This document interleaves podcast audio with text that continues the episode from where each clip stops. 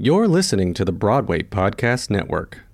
One thing that's been huge for me is learning to say no and setting boundaries because that is something for me has been particularly challenging because I like to say yes to everything, mostly because I don't want to miss out on anything. And also, I love people. And so I want to help or I want to be part of a project my friends are doing or, you know, whatever it may be. But I, in the past, that has not served me so well because I've stretched myself too thin and I've run myself down emotionally and physically, literally physically in the past from spreading myself too thin. So, in order to maintain a healthier outlook with all of that, I have learned the importance of saying no and that it is okay to say no and set boundaries. So then you are able to more fully pour into where your passions and cares really lie.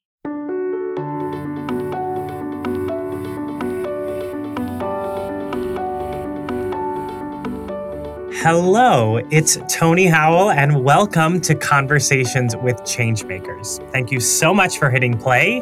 In this month's conversation, we speak with Erin LaCroix.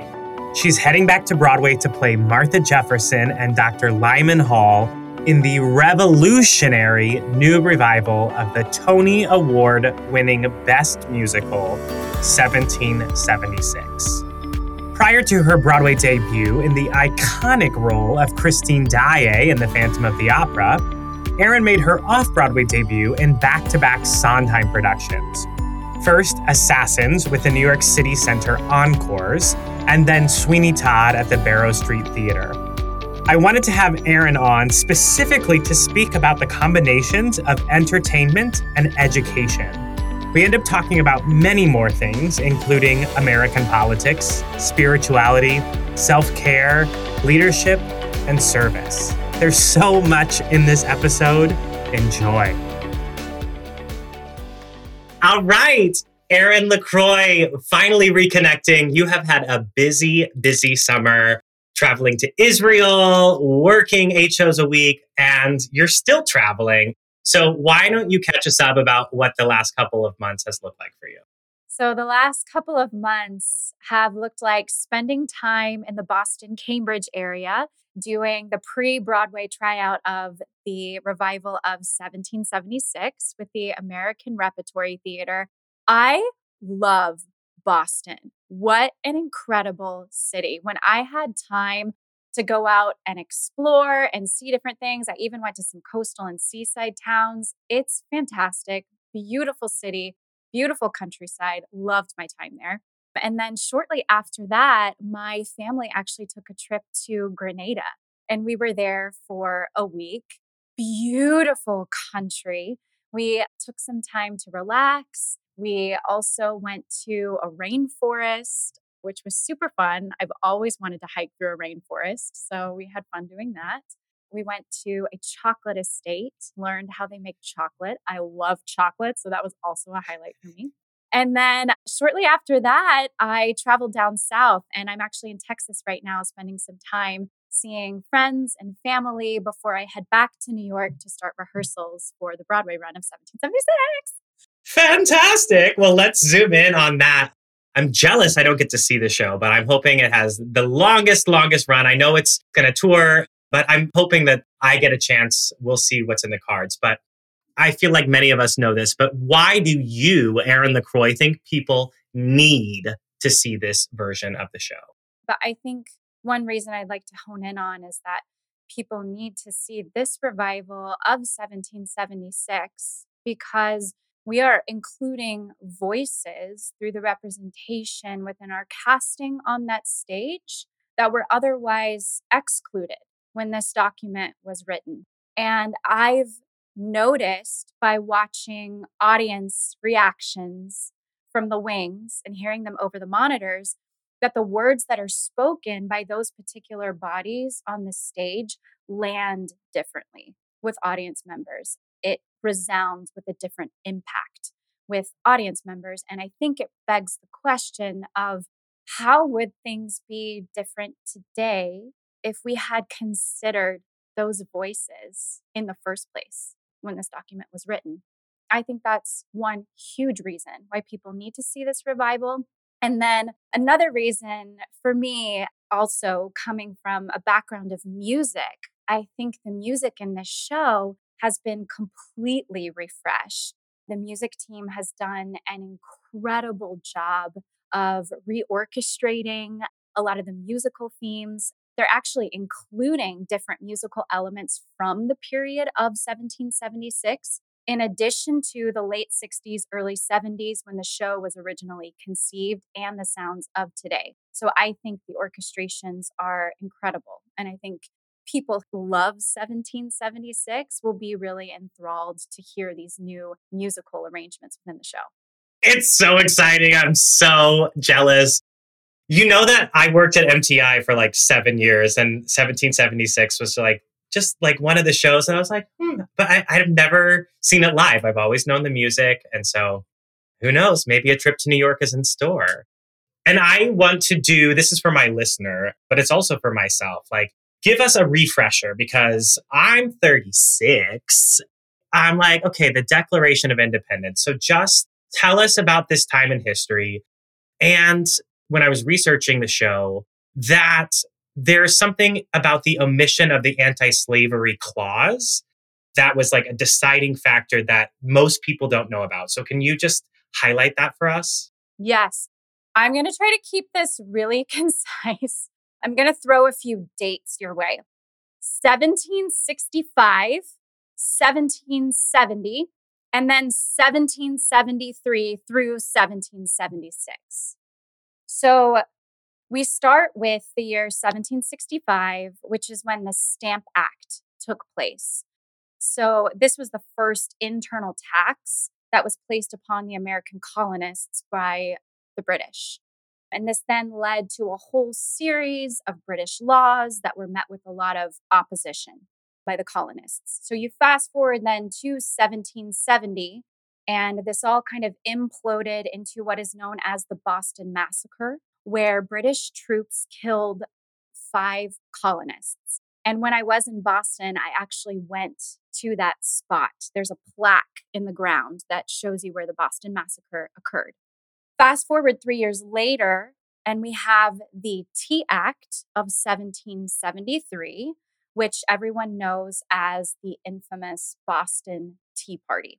And so, in response to this, the British began to crack down upon the colonists, and you have a series of acts which are referred to as the Intolerable Acts. And because of that, we then have the formation of the First Continental Congress in Philadelphia in 1774. They denounced taxation without representation, but they weren't quite ready to break off from the British. Fast forward a little more, we have the Battle of Bunker Hill, in, in which you had the first shots that rang out between the American colonists and the British hundreds of colonists were killed at that point. I mean, this is the Battle of um, Lexington and Concord. And in the midst of all of this, the First Continental Congress was still under the assumption that they were going to reconcile with Britain. Well, then you fast forward to 1775, and King George III publicly denounces the colonies in front of Parliament, and he prepares his army to squash the rebellion. So then out of this is birthed the Second Continental Congress, which is where the focus of the musical 1776 takes place, is within the Second Continental Congress. And Richard Henry Lee on June 7th, and he's the representative from the colony of Virginia, on June 7th, 1776, he leads the motion to declare independence.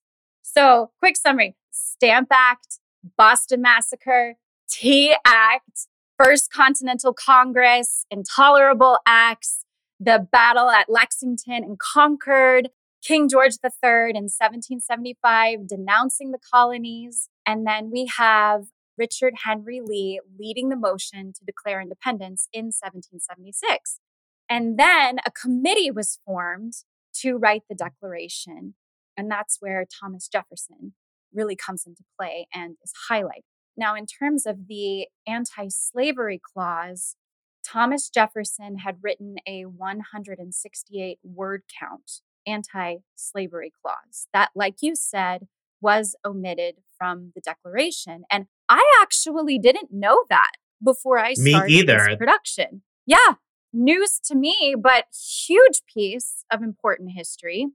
And the exact circumstances as to why this was omitted and removed are not exactly known. A draft of the declaration was presented to the Second Continental Congress, and they discussed and debated that over a period of several days, but those discussions were not recorded. What we do know is the re- removal would have been fueled by political and economic reasons.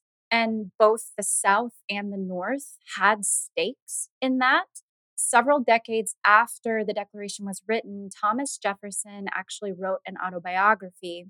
And he said that a lot of the removal was had had to do with South Carolina and Georgia. They were apparently the colonies that really pushed the issue for the removal of the anti-slavery clause. So in, in our production in the musical of 1776, the colonies of South Carolina and North Carolina and Georgia were not willing to stand for independence unless the anti slavery clause was omitted from the Declaration. Thank you for giving us a lesson on world history and American history. Applause to you. Give her a Tony now. That is a lot of research. I will try to include resources with the episode that kind of spells that out. And I know that the production has so many helpful resources. That's one of the themes I kind of wanted to explore with you is this concept of theater as education, because I know that service is a value of yours. I'm going to say, I know it took two years because of COVID and, and all of these things to get this production on its feet. So, were there any insights from the process and everything that happened in those years Black Lives Matter and anti Asian hate? And there's just so many things that we need to fix. So, beyond this show, which is going to make a huge impact, like, is there anything that you feel like you're going to take with you into future shows? I think one thing that our co directors, Diane Paulus and Jeffrey L. Page, have really highlighted is how do we reckon with our past in order to move forward and produce change. And when we started this rehearsal process in April, we were given a syllabus packet in addition to materials our dramaturg, Robert Duffley, had put together for our own personal research. But the syllabus included four essential questions that involve a lot of critical thinking and self reflection. So, to directly answer your question, real quick, I think I will take those tools of critical thinking and self reflection into other shows and processes moving forward. But I wanted to touch on the four questions that they asked. It was number one, in creating the Declaration of Independence, what mattered? Number two, how does an honest reckoning with our past help us move forward together? Number three, how can we hold history as a predicament versus an affirming myth? And number four, how is our story part of American history? So these were four questions that they continued to come back to throughout the process and that cast members were asked to consider to spend some time reflecting on that. And also, I think what was really cool is they had these questions available for audience members who came to see our production at the American Repertory Theater, hence combining, I think, education and entertainment to result in creating theater that challenges because you're forced to reflect and really grapple with some of these questions and reckon with our history and where we have been, where we are now, and where we desire to move forward in the future together. I need just a little bit more clarity on number three and sort of what that means. I'm maybe misquoting. How can we hold our history as more of a predicament and less of an affirming myth? What does that mean? Yeah, I think what that refers to is referring to reckoning with our past. For example, not holding, and specifically in reference to this musical 1776, not holding our founding fathers on a pedestal because they were also broken and imperfect. I mean, we just go back to how they omitted the anti slavery clause, right? That wasn't right by any means. And so to reckon with that, to grapple with that, and to not hold them on a pedestal, but what are the things that they did that maybe were not right that we should do differently moving forward in the future? I feel like the show is because so much about Broadway, from what I've gathered of interviews and such, it's about timing. The reason why this hits it big is sometimes it's just what the world needed at the right time. So this feels like it's coming just at the right time. It's relevant, it's needed. People need to be challenged. So, is there anything that you have taken away that you will carry with you for your lifetime that someone has said to you after the show that you're like, yeah, I just want to know if there's been any responses thus far? Yeah, well, can I share something that Senator Elizabeth Warren shared with our company? She came to see our show. We had no idea she was in the audience. And she came to our stage door afterwards and took time to speak with our company. And I'm going to quote uh, what she said. She said, We think about who we are in lots of ways. We find it on the floor of our Congress. We talk about it through the media, but it's through art that it touches our hearts when you put on a show like this, like 1776, you know, particularly in the moment that we are now, um, and people come to see it, they feel it. They don't just hear it, but they feel it. And this is how we need to build our future, unquote. So that is something that Senator Elizabeth Warren shared with us. And that will be something that that I will take forward with me. And if your permission will include that with the episode. But what I want to put neon lights around that you just said is that one of our country's leaders came to see the show and said, You all are changing our country. And so I just need everyone to hear that again. Yes. And thank you for being a part of that. Yes. Don't make me get emotional. Can I also tell you one thing real quick as well? So, Judge Ketanji Brown Jackson came to our opening night performance and she came on stage with us afterwards. We got to speak to her briefly. And I mean, there were so many reasons why our company was thrilled to have her there. But one thing specifically is that some of the staging in Sit Down, John, was directly inspired by some of her hearings. And so I know, especially for Crystal Lucas Perry, who portrays John Adams in our show, and of course our co directors, Diane Paulus and Jeffrey L. Page, that was particularly thrilling because they spent, you know, time on that with the direction of Sit Down John. That was also really thrilling to have her there. If anyone's listening, let's mix more of politics and theater. Let's make some change. this is really like quite inspiring. That's what I will say. I was researching to talk to you. I want to talk about more than 1776, but I just really wanted to open there because you're coming to Broadway. It's going to be a very, very exciting time. Thank you for spending time on this show. Let's go to your early years. So, I had the great pleasure of building your official website. And one of the things that is easy to gloss over is that you have some history with both young arts and the Presser Scholarship. So I, I, actually don't even think that it's on your site, but tell us about those early years leading up to maybe college. So, early years leading up to college, when I was seven, I started singing in children's choirs. So, that's how I learned how to read vocal music. And I also started taking piano lessons. I sang in children's choirs from age seven to 15. I loved it my family moved to New Jersey when I was in middle school. And that's when I first started taking private voice lessons. And my voice teacher was a classically trained singer. And so I trained classically all of those formative years, middle school and high school. And when we moved to New Jersey, I also got really involved in community theater. So my very first musical theater production was Oliver at a community theater in central New Jersey.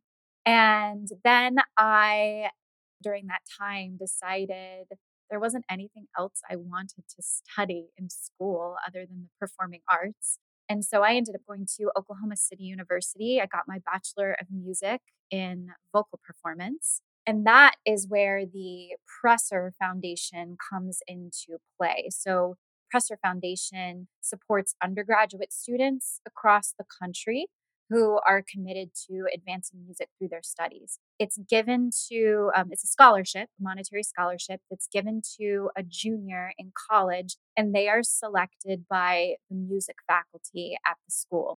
They have to show a high level of academic and musical achievement and also exhibit qualities of leadership and citizenship and have a desire to promote the music school and so my my junior year of college, um, the music faculty selected me to be the Presser Scholar, which was just a huge honor. And then in terms of young arts, backtrack a little bit to my senior year of high school. The Young Arts is the sole nominating organization for the Presidential Scholar in the Arts, which is one of the highest achievements that can be awarded to a high school student. So every year they have thousands of high school students apply for young arts, ranging from literary to the visual arts to the performing arts. And I applied my senior year and went for classical voice. And they select 150 finalists to go to Young Arts Week in Miami. So I was one of those finalists that went, and you're um, awarded opportunities for mentorship. You get to collaborate with fellow peers.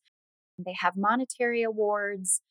And I was selected to be a semi-finalist for the Presidential Scholar in the Arts. And some notable alumni from that organization include people like Denyce Graves, Vanessa Williams, Billy Porter, Tony Yazbeck. I mean, like the list goes on. Just an incredible network of fellow artists, creators, collaborators. Add Erin LaCroix to that list. so, for anyone listening, I definitely like, I also want to put neon lights around government support for the arts and the fact that there are scholarships available. And so we'll include information about those two areas. I think now for young arts, yes, I would really encourage anyone who's listening, age range is 15 to 18 to apply. So, anyone who's listening who may be within that age bracket, I would really, really encourage them to apply.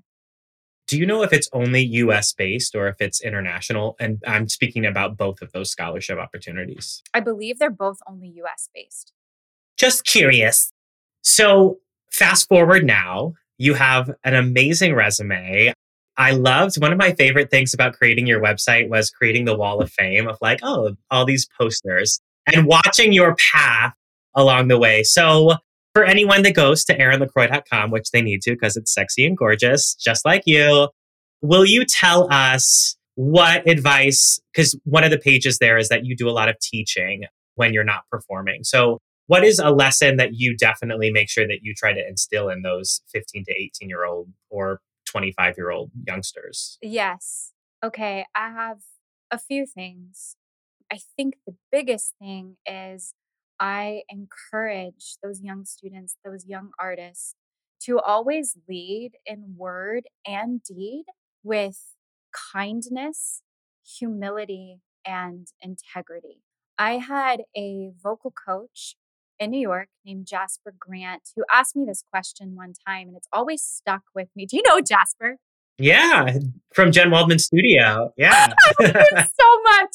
So I was preparing to go do a production of My Fair Lady and I was playing Eliza Doolittle and I had taken my music to Jasper.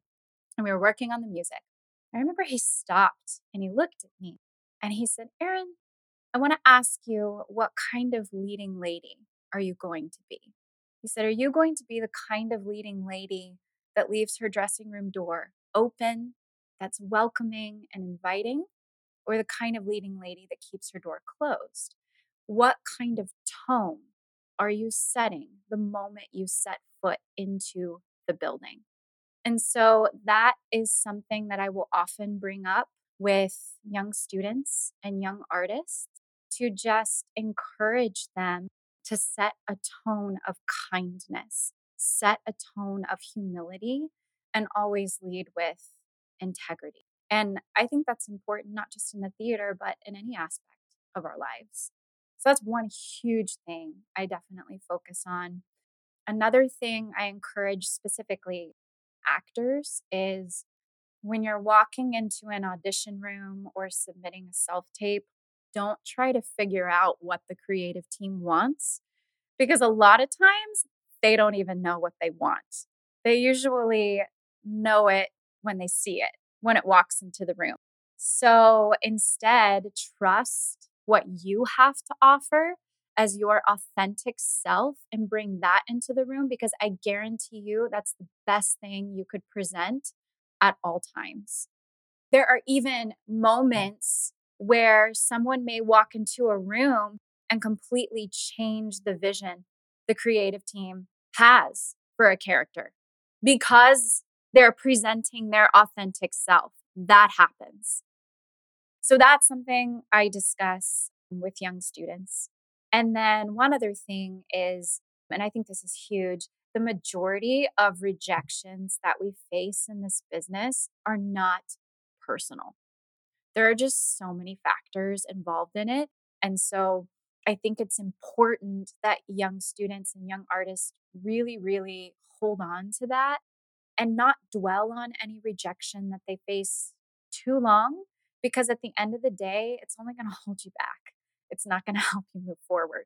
So to just know that the majority of rejections are not personal, they're just not. I have a curveball for you, and you can you can butt if you want.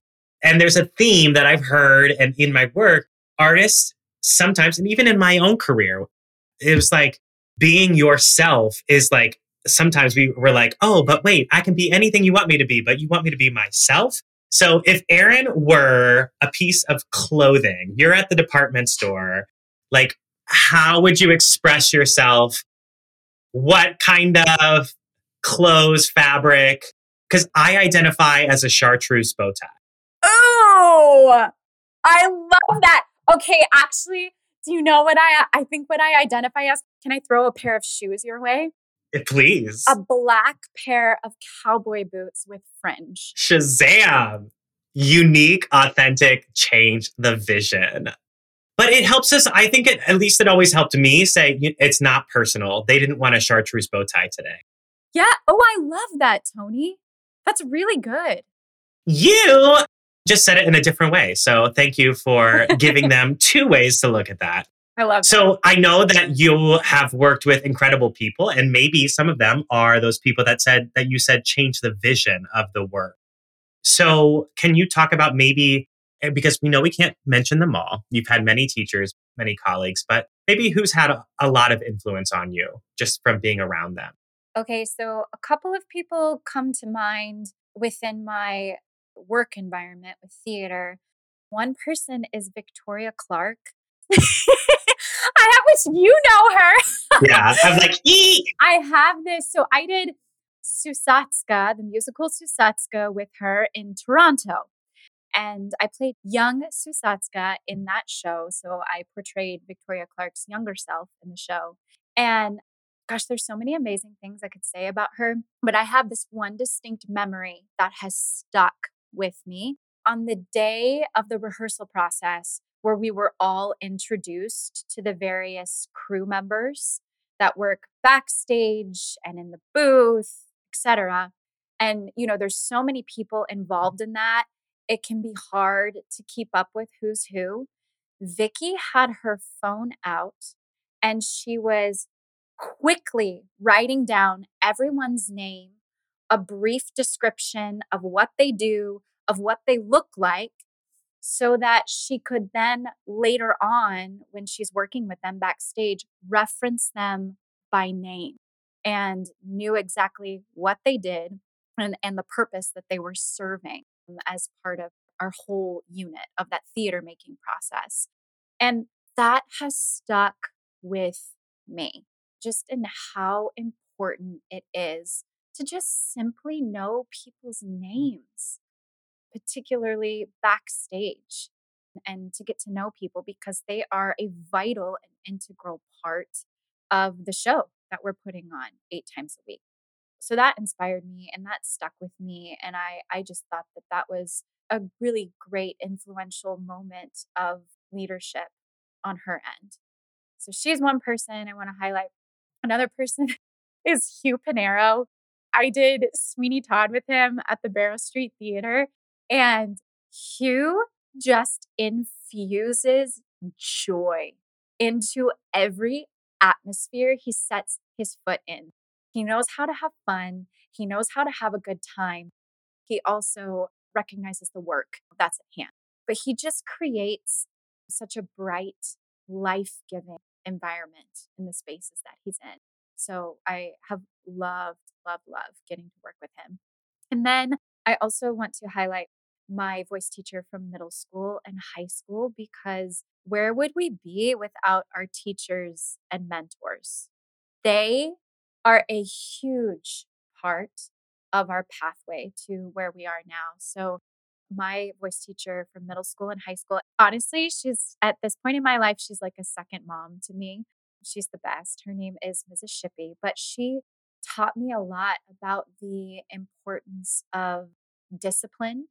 She pushed me, she stretched me beyond what I thought I was capable of, letting me know that I could do even more than I thought I could. She put me in a lot of voice competitions in middle school and high school. And that actually wound up preparing me incredibly well for school auditions when it was time to audition for college. But I think teachers and mentors have a huge influence on us. Yeah, I just processing that. So these competitions tell us more for a parent who's like, well, maybe my child should, maybe I should push them a little bit there. So, where does one find singing competitions prior to college auditions? Yeah. Most of the competitions that I did were classical voice competitions. There are actually musical theater voice competitions. Some of these that I did were through an organization called NATS, which is National Association for Teachers of Singing. I also did competitions through an organization called MTNA, I believe that's Music Teachers National Association. I don't know how Mrs. Shippey found this, but she found these music clubs in New York that you sing for a panel of judges and then they decide whether or not they want to put you in a recital that they put together at Carnegie Hall. So when I was like 16, 17 years old, I competed in these music club auditions and I sang at Weill Hall and Zankel Hall at Carnegie Hall when I was like 16, 17 years old. So, how do you get to Carnegie Hall? You find a music club. you find a music club. but I I put together basically packages of music, art songs, arias that I would then sing in front of these judges. And and what's cool is they also give you feedback on that. So they present opportunities for you. They present ways in which you can grow and the feedback was was really helpful. I'm going to try to squeeze all the questions I can in because we're going to run out of time, but I want to go back to cowboy boots. So specifically, what do you enjoy more? And and you could say I don't have a favorite, but do you like being Erin on stage when you're doing concerts or do you prefer being in character? Okay, this question is hard for me because I really love both. I love getting to sing just as Erin, getting to do my own concerts, getting to share music that I love, music that is connected to personal stories that I like to share with the audience. And I love that just because it gives me a moment to connect with people just as my complete authentic self. But then when it comes to singing as a character, and you know this Tony, but there's there's always a big piece of yourself that you do give to the character. So that does come through. But I think one of the reasons why I love portraying other characters is because you you get to dive in and learn about what makes your character tick. What are their values? What are their struggles? What are they passionate about in life? How does that maybe coincide with what you think or what you believe? Or maybe it doesn't. And therefore, it challenges you to see a different perspective, a different outlook on life, because you're seeing the world through someone else's lens. And I think it's so important to have opportunities for that because it gives, at least for myself, it gives me an even deeper grace and understanding for humanity as a whole. I love it. Examining self and other. Very, very important. so, speaking of an examination, you aced it. Like, it was so fun working with you because you brought so much to the table, including gorgeous images with Kent Meister. Your sister, I don't know if we can say that, but your sister photographed you, which is like stunning. And also these video recordings with Jan McDaniel and Inside Voice Production. So, looking at it now, what is your favorite thing about the website? Okay, so funnily enough, it's actually what you mentioned earlier that credits page with the carousel of like the beautiful posters. Yes, yes, yes, yes. I like love the design of that page. I think it's beautiful. When you and I were creating a blueprint for my website, you mentioned three different things. Okay. You mentioned honoring the past, presenting the present, and designing for the future. So, in honoring the past, I think that you created this beautiful credits page that's got different show posters on it that I love, kind of highlighting some of the different shows I've gotten to be part of, as opposed to just a resume on a page. I think it's beautiful. And then also, in terms of designing for the future, one thing that you did that I love, because we talked a lot about what are some future goals that I have in mind. And I have some goals that haven't quite yet come to fruition. But you created some pages, some secret pages that I can later on fill in with things and then set live whenever I'm ready for them to go live. And so I also also really love that I have the opportunity to do that with the way that you created and structured and designed my website. I love that. And then I think that the website is really easy to navigate. I think it's clear, concise. I also think one thing I'd express to you is um, I wanted something that was classy and graceful. And I think combining your talents and Kent's and my sister's and Jan's and inside voices, it just yet again reinforces that it takes a village to bring a vision to fruition. And so for that, I'm very, very grateful. Well, I'm grateful for the opportunity, and I, I, do want everyone to go check out your site and the music video right there on the homepage. I, I'm surprised you didn't say that. And there's a secret surprise for them on your About page. If you find the secret surprise, you have to let us know. But let's shift gears, Erin, and put the spotlight on you because another thing I really like about you that is part of this modern world that we're in is the way that you handle your social media. You're not aggressive, but I see the responsibility that you take engaging. So, how do you approach it? Like, what is your point of view on social media for the artist? Sure. I think, well, for me personally, it's simple in the sense that I want to present things on social media to an audience that are clean and uplifting and encouraging. And I also want to use my social media as a platform to announce performances, casting announcements, things within that realm. So that's more or less how I choose to engage in social media. I will also use it from time to time for fans who will reach out. I really try to take some time to respond to them when they send me messages. I mean, because they're an integral part to theater thriving. We need their support and their encouragement. In the past, I've received really lovely messages from complete strangers that have really touched my heart and encouraged me and have reinforced the why behind what I do. And so I think social media has been positive for me in those those different aspects. I love lately to highlight things as people say them. And so I do want people to hear that it can be helpful to help people reinforce the why for what they do by just sending little love notes. And so I think we can all do that maybe a little bit more.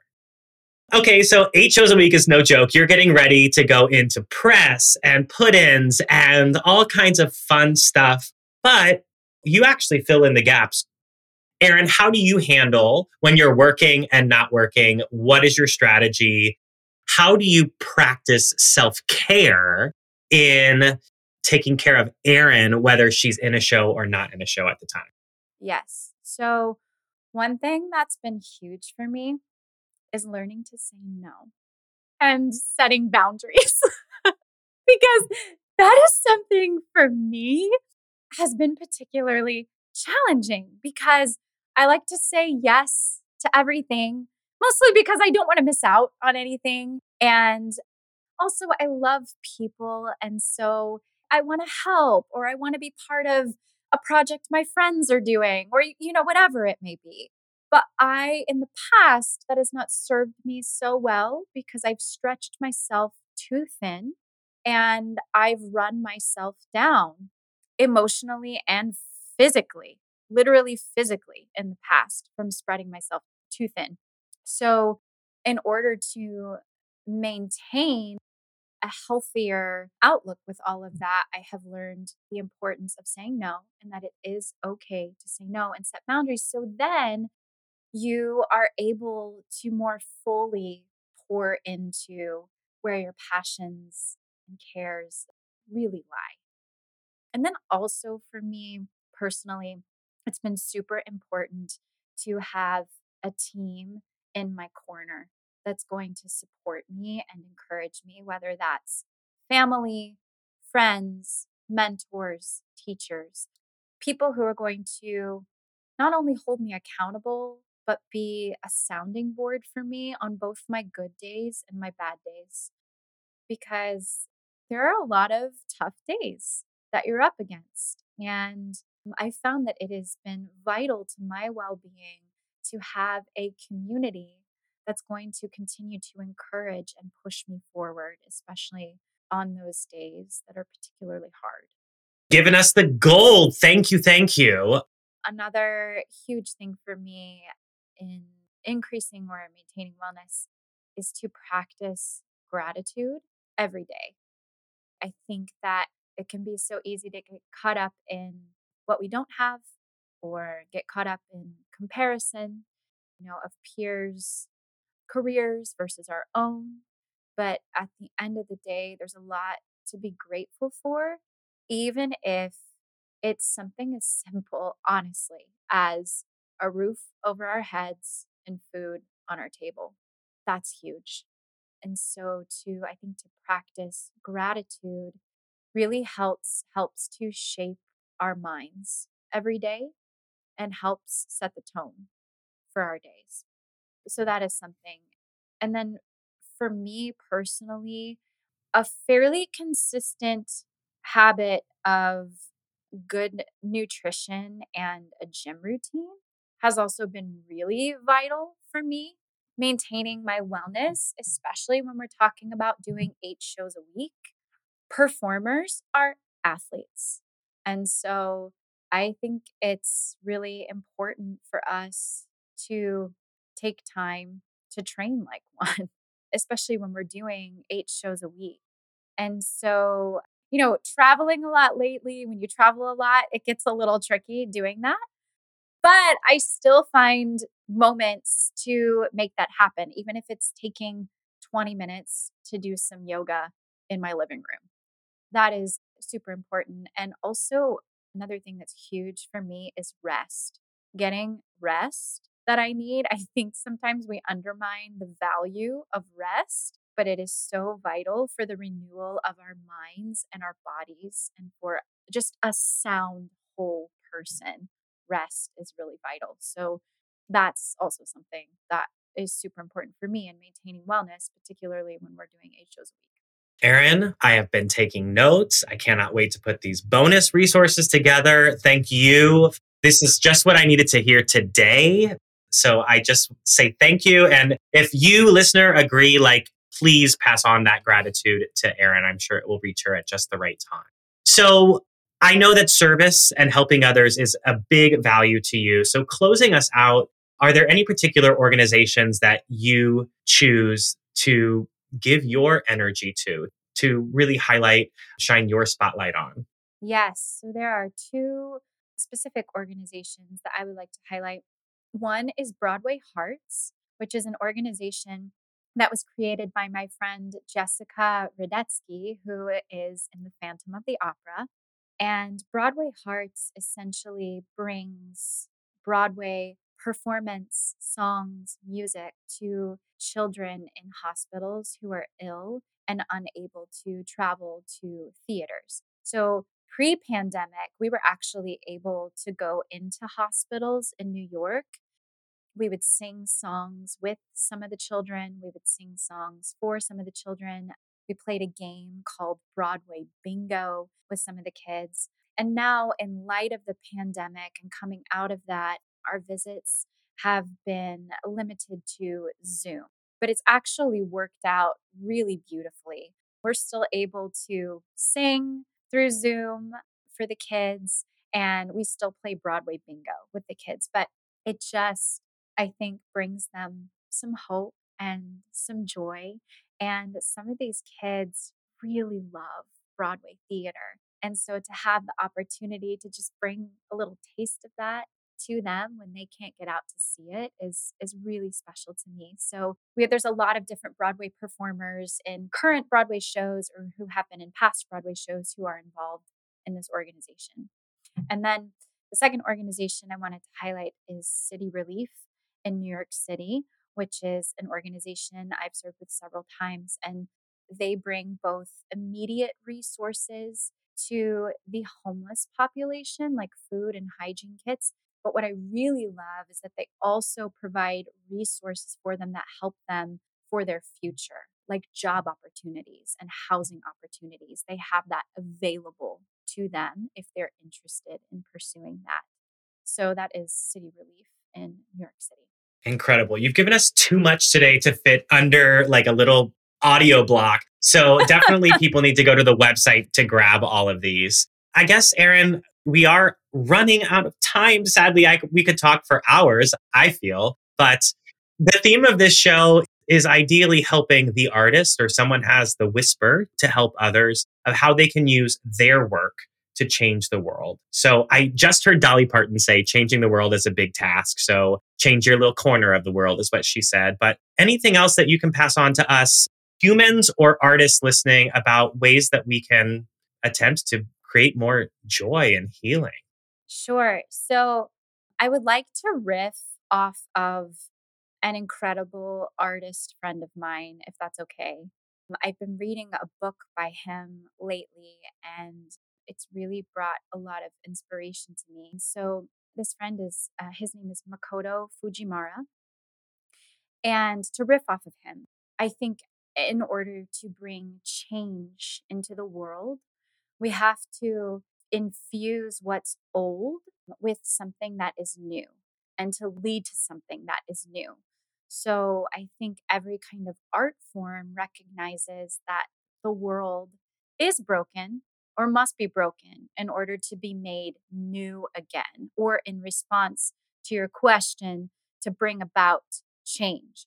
And something that Mako really highlights a lot is this ancient Japanese form of art called kintsugi. And I learned about that through him. It's the act of repairing broken pottery by reassembling the fractured pieces to create a vessel that's even more beautiful and even more valuable than what it was in its original art form.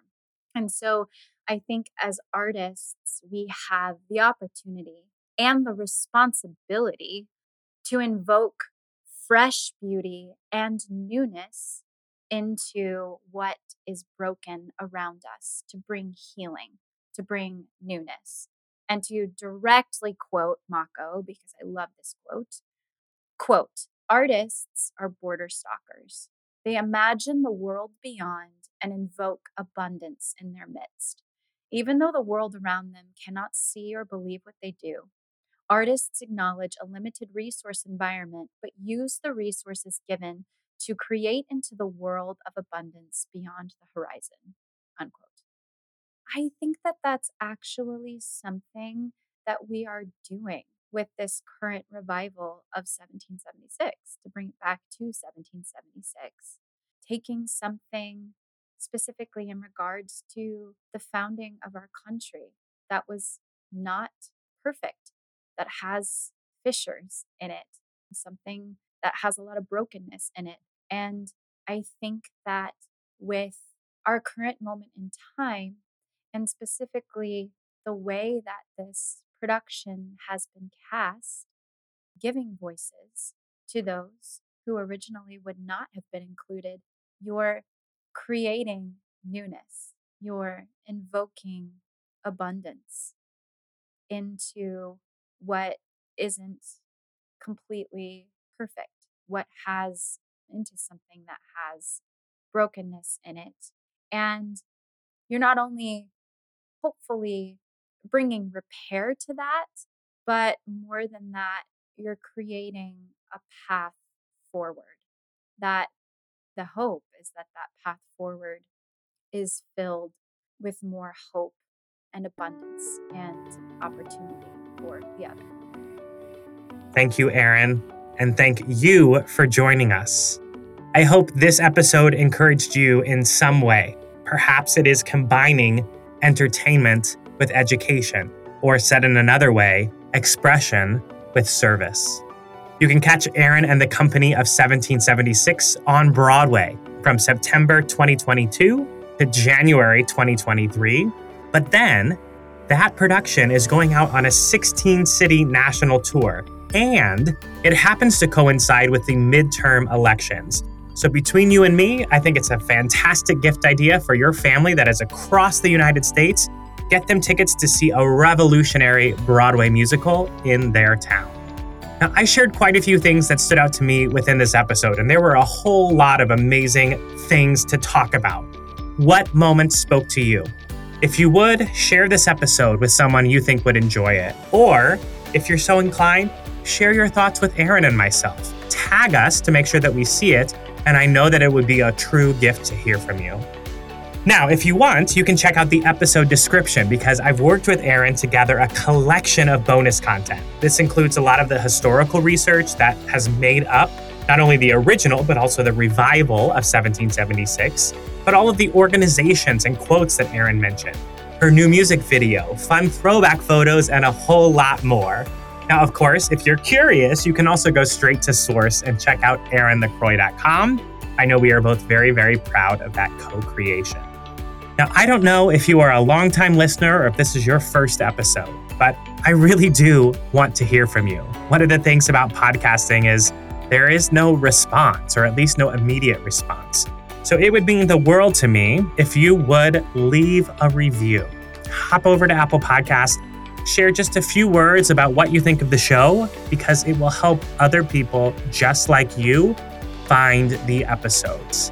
While you're there, poke around. There are 30 plus other changemakers whose voices need to be heard, and I hope that those conversations really reach you at the right time. Thank you so much for listening, and thank you for using your work, your words, your voice, your message, your art to change the world. I hope you and I get to have a conversation about that very soon.